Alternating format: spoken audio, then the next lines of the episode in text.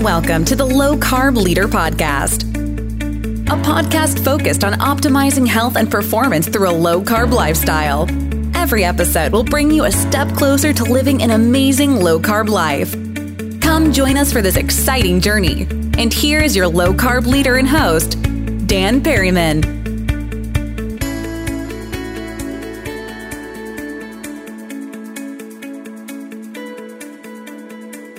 Hello, and welcome to the Low Carb Leader Podcast. I am your host, Dan Perryman, and you have joined me for episode 32. In today's Hot Topics, we are going to be discussing diets and workouts, low carb, low fat diets, exercise routines and imbalances, does P90X work, and the all important cheat meals. At the end of this podcast, I have included David Sean's contact information in case you want to get a hold of him. I hope you enjoy the show. So, and a lot of people will, I see it at work, you know, somebody wants to lose weight, and the first thing they do is they go to grilled chicken and broccoli, mm-hmm. right? And then they're starving. Mm-hmm. And, but if, if 60 to 70% is your uh, BMR, then starting with a workout as your solution probably is not going to work, correct? Right. So so that's interesting because diet and workout are, are both really important. Um, and the whole like chicken and broccoli thing, if you look at what's in that, it's proteins, a little bit of carbs, some fiber, hardly any fat. Uh, you know, you want to get you get at least 25% of your calories from fats. Um, you do that chicken and broccoli stuff. It's not so, that is a, that's a low carb, low fat diet is what that is. And what's crazy is that a lot of people are actually doing that and I messed with it a little bit in college, um, just because I thought, well, I'll eat. You know, it doesn't work. I promise. Right. It, promise yeah. it doesn't work. Yeah. And if you see like a bodybuilder or something doing it, or someone that you think is super fit and they're doing it, and you see them eating the chicken or broccoli, and you think that's all that's going on, no, no, no. They're they're getting some kind of fats. They're eating some almonds. They're eating some sort of oils. They're they're getting some fats in. So no one really does the chicken and broccoli um, in a sustainable way. Um, and in fact, I've I've had clients who previously had tried that. These are people that I really wish they would have been clients back before they kind of messed themselves up because it would have been great clients because they followed it even though it was hurting them. right, right. And um, and it caused them uh, years and years of issues with uh, testosterone levels and estrogen being too high and a downregulated uh, thyroid output. And so that that chicken and broccoli stuff, if you're a person who's got a lot of discipline and willpower, kind of dangerous because you can hurt yourself. Most people don't have the discipline to stick with it. Right. Every once in a while, you got that crazy person who's like, "Oh, I'm just going to follow it because I'm dedicated," and those are the people that get hurt. So the people that are like, for me as a coach, the most fun to work with, they're the ones that won't hurt themselves the most um, eh, so somebody who hasn't uh, worked out much, so they're they starting to tweak their nutrition and then they start working out. What's what's the best approach? Eh, you know, you see January first, you see everybody go to the gym, right, and right. they start working out right, right. Uh, six days a week, and then they stop. Mm-hmm. What, what's a gradual, successful approach? Well, you know, I don't have like a. Uh, like I, I kind of have a system I use with clients, and I don't completely agree with what I see all the experts doing out there. But but if we if we actually just go from a sort of a philosophical level of body part training, meaning you go in and you do chest day, right, and then the next day is back day. That works really well for making that specific muscle grow. That's the best and most effective way for me to go through a growth phase. But what I see people doing is they start into the body part training early on and it can kind of create some imbalances. You know, if you're just always doing chest or always doing biceps or always doing this or that. So you can kind of get some imbalances if you go straight to body part training. So it's not a bad thing to start out with it, but I'm saying you kind of got to watch it. So what I like to do is I like to start out with uh, it's just called the starting strength program or the sustainable strength program that I created that you're on.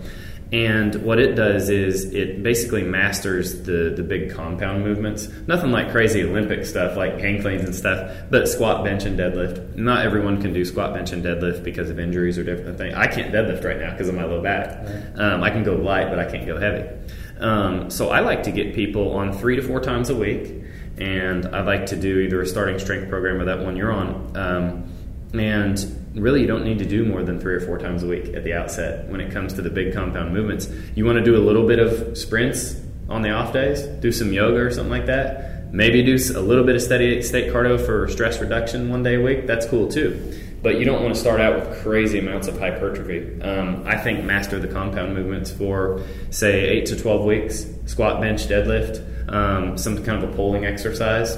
Um, and in the in the book, actually, if you guys are interested in the specifics, um, if you go to davidsean.co, there's starting strength programs in there. But yeah, you know, at, at, a base level, I think the most potent thing that I can say for people listening is to master like squat, bench, and deadlift, and your body will get strong all over your internal muscles and the muscles you can see, and it will be strong in a way that's balanced, not this way or that way or this way or that way. Right. You know, so that's where I like to start, um, and then if you kind of assess where the client's at, or if you're kind of assessing yourself, maybe after eight to 12 weeks, maybe do a body part training phase. I do like to alternate between strength and volume. You will you will grow from your volume phase. Yeah, Dan knows this. You will grow from your volume volume phase, and you will get stronger in your strength phase. And there's ways to combine those two programs. But what you got to realize is a lot of people do too much volume. You've probably seen that, right? Oh yeah, definitely. What are your thoughts around P90Xs and those programs mm, okay. somebody who hasn't worked out, they buy those CDs mm-hmm. and then they start with this insane insanity is one of them, I think. Yeah, yeah. What is what's your take on those? Because a lot of people do those. Well, you can have some success with it if you're a person who is healthy, joints are healthy, there's no underlying problem. They say pain is the the the last thing to show up and the first thing to leave. So if you got a little pain, but you know, just be conscious of are you a healthy person first, and you start to feel that pain. So if you have a little bit of a pain that's that's kind of underneath um, an imbalance or something like that, and you start one of these P90X or like insanity programs, and you start going through it and gaining muscle tissue, you're going so hard, you're going so fast, you, you're getting to the point where you're very fatigued, but you're also still pushing it hard and so, how do you keep doing more reps where you start sacrificing form? And you can get into a lot of trouble. And uh, they've built a great business. I mean, but you know, it, it's it's got a lot of people hurt. Now, people are going to get hurt on their own too. So we can't just blame P90X. But hey, when someone says P90X to me and those types of program, uh, I, it's like I'd like to talk with you for a few minutes and make sure, at least if you're going to do it, that you know what you know that you need to be healthy going in. And if you start having pains, you know, it can be a dangerous combination. But then you get other people who are completely healthy. I'm like, no, I, I did that type of program and I'm good to go. And it's like, well, I'm, I'm glad, but that you're not like everybody else. Right. You know what I mean? Same thing with like uh, CrossFit. If I went in and did CrossFit my low back because of my hips, they're not they're not in balance, so it would mess me up. Definitely want to talk about cheat meals. Okay. Because uh, I'm I'm a believer in them. Oh yeah. You know because uh, so you're you you're on a low carb or low calorie diet, and right, then, right. then you uh, eat a cheat meal to kind of up your, up your metabolism. Mm-hmm. So talk about the value of cheat meals, and then clean versus dirty, because I think that's very interesting. Oh, okay, yeah, because this is we get into little niche topics. Yeah. Well, first of all, Dan, you you were doing, um, I believe, with your every show that you've done with me.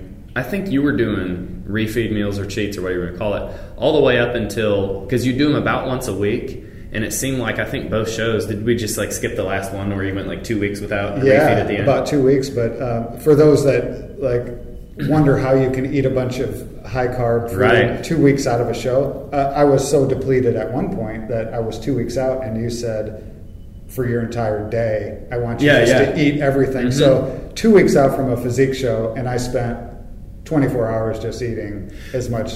Yeah, and it seems crazy, like eat all that and still be lean. But when you actually understand how, when a muscle cell is depleted of its sarcoplasms, the, the proteins, the intramuscular fats, and the actual glycogen, the carbs, when you actually understand how a muscle cell like fills up with that stuff, all that happened was your muscle cells were fairly empty, and we just filled them back up. So carbs, they're going to fill up muscle and liver glycogen, which is a storage form of carbs, first. So if you start out with full glycogen and you're pushing a bunch of carbs and a calorie surplus, yeah, you'll store fat. But with you, you were so depleted, all we did was fill your muscle cells up. That way, a day or two later, you're like the muscles are popping, you're still dry. Um, so when it comes to refeed meals, um, yeah, like it, it's uh, it's a situation where you have to follow the diet in between, like let's say during the week or whatever it is, and you deplete yourself to the point of um, needing to really push those carbs and those fats back in.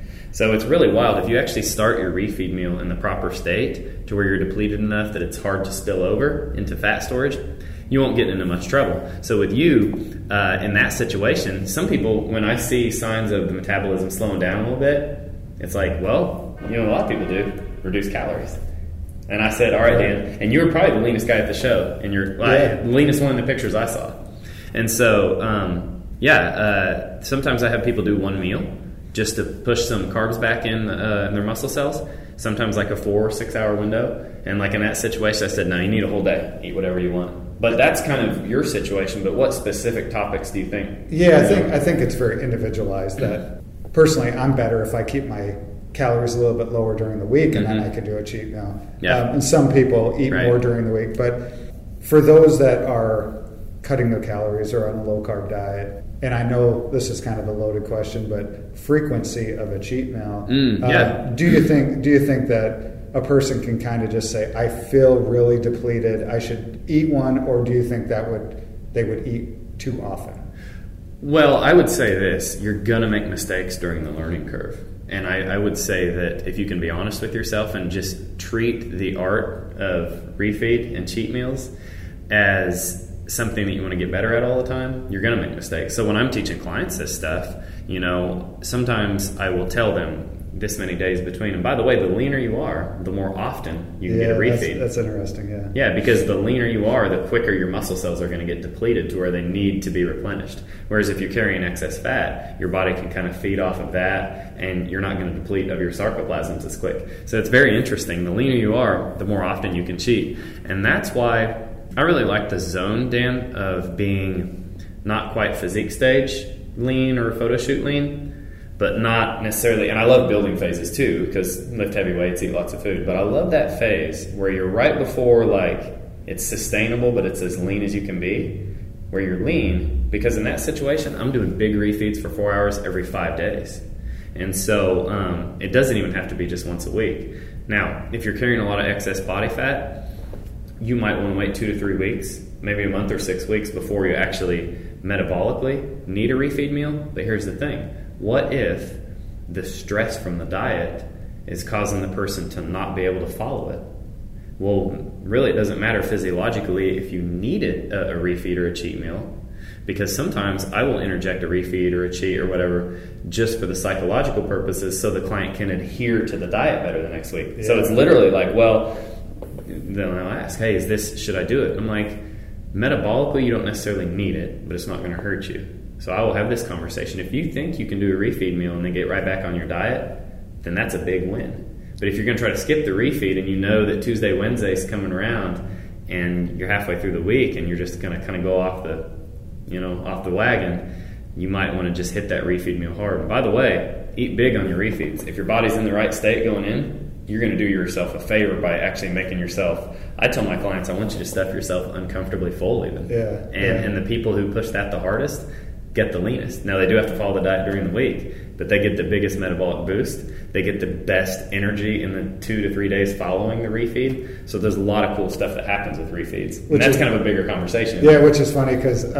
uh, you know you're going to gain weight on a refeed right the next day, typically for a few days, and so I I think Yeah, yeah, I, yeah. I think people don't want to do it because they're going to gain weight, but um, Oh, check this out. So this is cool. So uh, if Terry, she really watches this stuff. Like she's a client, and she uh, she will be like 156 after a refeed, and then each day she'll lose a pound, roughly. yeah, And then she refeeds again and gains three to four pounds. And every week you see the weight go like this: refeed, down, down, down, refeed, Exactly, down, down. And she's in kind of a uh, maintenance phase, and she wants to lose a little bit more weight. So pretty soon, what we're going to do is when we pull calories down a little bit more, it's going to be refeed, and it's going to go down, down, down, down, right? And so she'll probably start losing maybe a half a pound of fat a week once we do that.